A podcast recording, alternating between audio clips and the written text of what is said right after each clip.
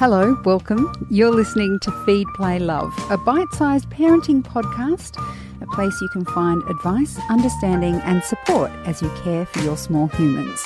I'm Siobhan Hunt. If you have more than one child, chances are you've dealt with sibling rivalry. Kids will fight about the darndest things. It could be over a toy or who got to the car first, or because one of them breathed on the other. As a parent, it can be a baffling situation to deal with. Can you perhaps tell I'm speaking from experience? Ariella Liu is a former paediatric nurse and founder of Kids on Track, an organisation dedicated to helping parents understand and care for their children. Hi, Ariella, how are you? Hi, I'm good. Thanks for having me. It's a pleasure, especially if you can help me with this one. Yeah. Uh, is there a peak age for sibling ri- rivalry, or, or can it just start from the moment the child, the second child, is born? So it's funny. So sibling rivalry is something that does, according to all the research and including in, from everything that we see, it does actually start from the minute the second child's born. Not necessarily in terms of, you know, the examples you've given that are so graphic and so real, but just in terms of from the minute the second child is born, those two children forever share things. they share parents, they share grandparents, they share space which is what you're alluding to about the car. They so from that time you're asking children to always consider someone other than themselves. So obviously, until that point, obviously their parents have been around, but the role of parents, of course, we're always told, is that we put kids first. Yes, that's right. Oh, so they don't have to consider parents in quite the same way. That's exactly right. And how much of sibling rivalry is about getting a parent's attention? Because I always find my kids, um, they tend to fight more when I'm not there, and the only reason I know that is because I spy on them. So I, I I've watched them when they don't know I'm there, and they seem to get along a lot better when I'm out of the room. Right. So I think I think it's not necessarily about getting attention, but, but, although that is certainly a part of it. But it is about when a parent isn't in the room, these kids are forced to problem solve themselves. Right. So when they're both sitting around a box of Lego, for example, if mum's not there, then when someone takes the blue one and the other one wanted it, before it degenerates, and hopefully it won't degenerate, they might try and do the negotiation themselves. Okay. Well, you. Very often, when parents are there, they step in. Right. So you you've potentially answered my next question, which was, um, how should we respond when it's impossible to tell who started it? Because any parent who's got more than one child has heard, he started it, she started it, and sometimes you just can't tell. So I think it's a very interesting question, and also the reason it's so interesting is because it's actually the question at the root of what can make sibling rivalry worse. Right. Because one of the things that all parents with more than one child have heard is, he's the favourite, she's the favourite, they're your favourite, they always get something yes. along those lines. And what happens is, if you don't see, the truth is generally, not always, but generally, parents side with the kid that's the most visibly hurt. So whether that's crying the loudest or it's the littlest one, and so it's the protective instinct, or it's the one that's actually, you know, just got whacked over the head. Yes. because that's the bit you've seen. But actually, the truth is, if you haven't seen the whole episode, for want of a better term, if you haven't seen the whole episode, then actually the best thing to do is just to actually not worry about the consequence so much, because what needs to happen immediately is they need to be separated. Right. So no one's necessarily punished or put in a timeout, but they both need to be not around each other. Yeah, that is so obvious, but I don't think we've ever done it. um, what about when you know one of them started it, like you could see them provoking their sibling? But when you say to them, Look, I saw you start that, come on, can you talk to your brother, your sister, just admit it, say you're sorry, and let's move on.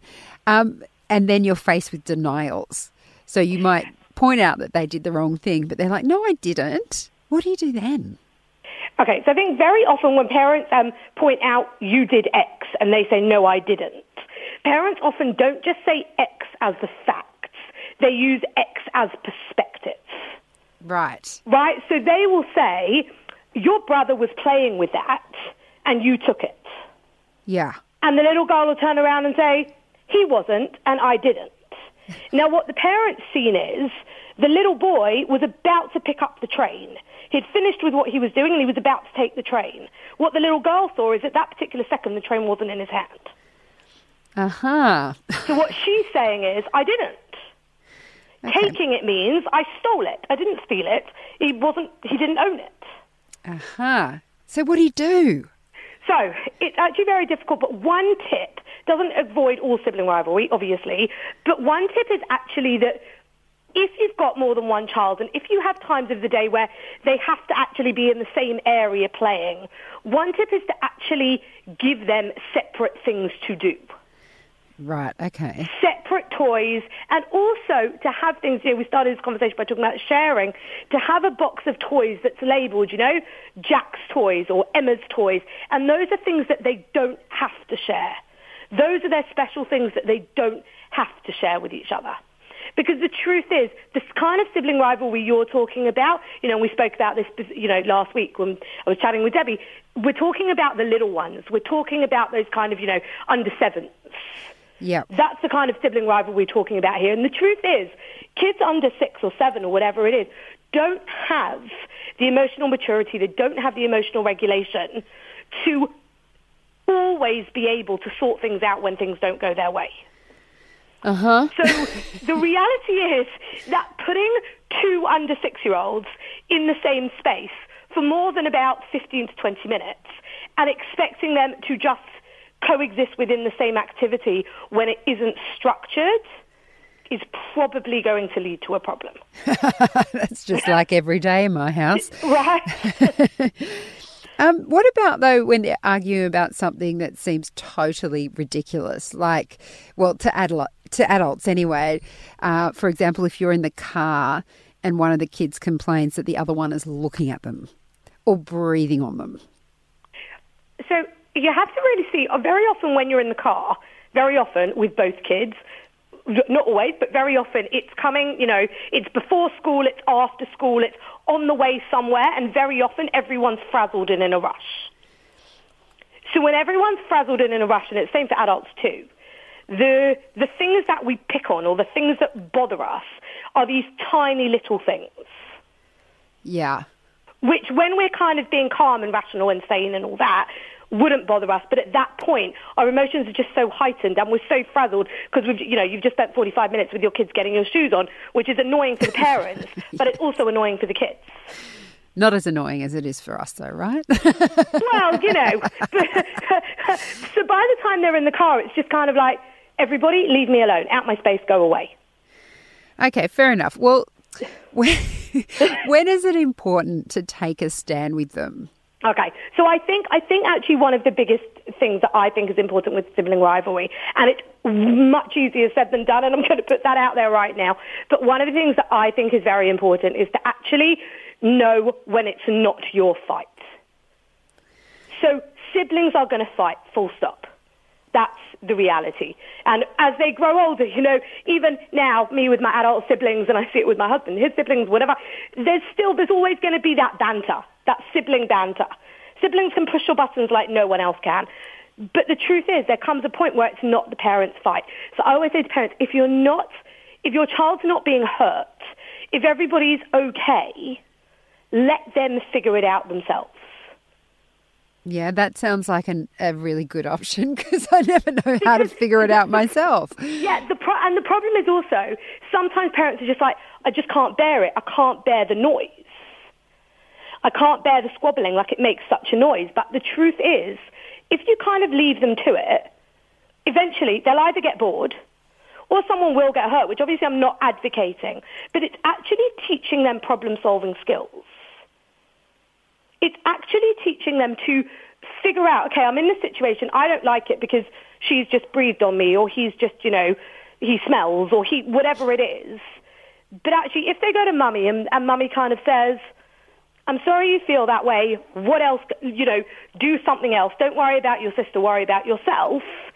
But once you get involved and kind of get into stop being silly, to them it's not silly. To them it's a real thing.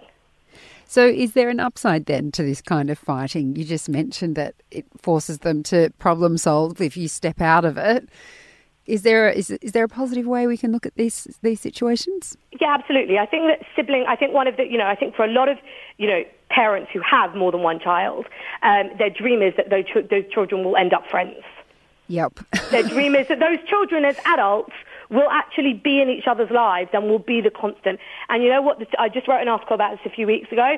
A sibling is your first friend, and it's your forever friend. Oh, I love that.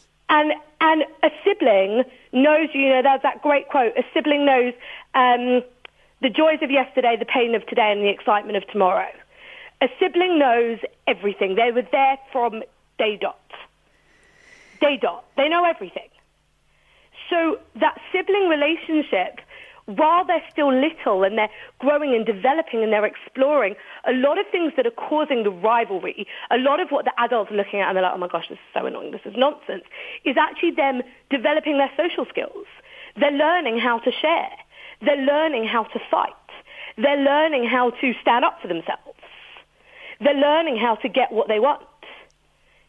And that, though, all of those are skills that they're going to need in life. All right. Well, that's how I'm going to look at it from today onwards. Tonight, in fact, when I see them. Ariella, thank you so much for your time today. It's such a pleasure. That's Ariella Liu. She's a paediatric nurse and founder of Kids and founder of Kids on Track. We'll pop links to their website in the notes of this episode. Feed, Play, Love is a babyology podcast produced by Debbie Ning and presented by me, Siobhan Hunt. We'd love to hear from you, so if you'd like to get in touch, email us at feedplaylove at theparentbrand.com.au. See you next time.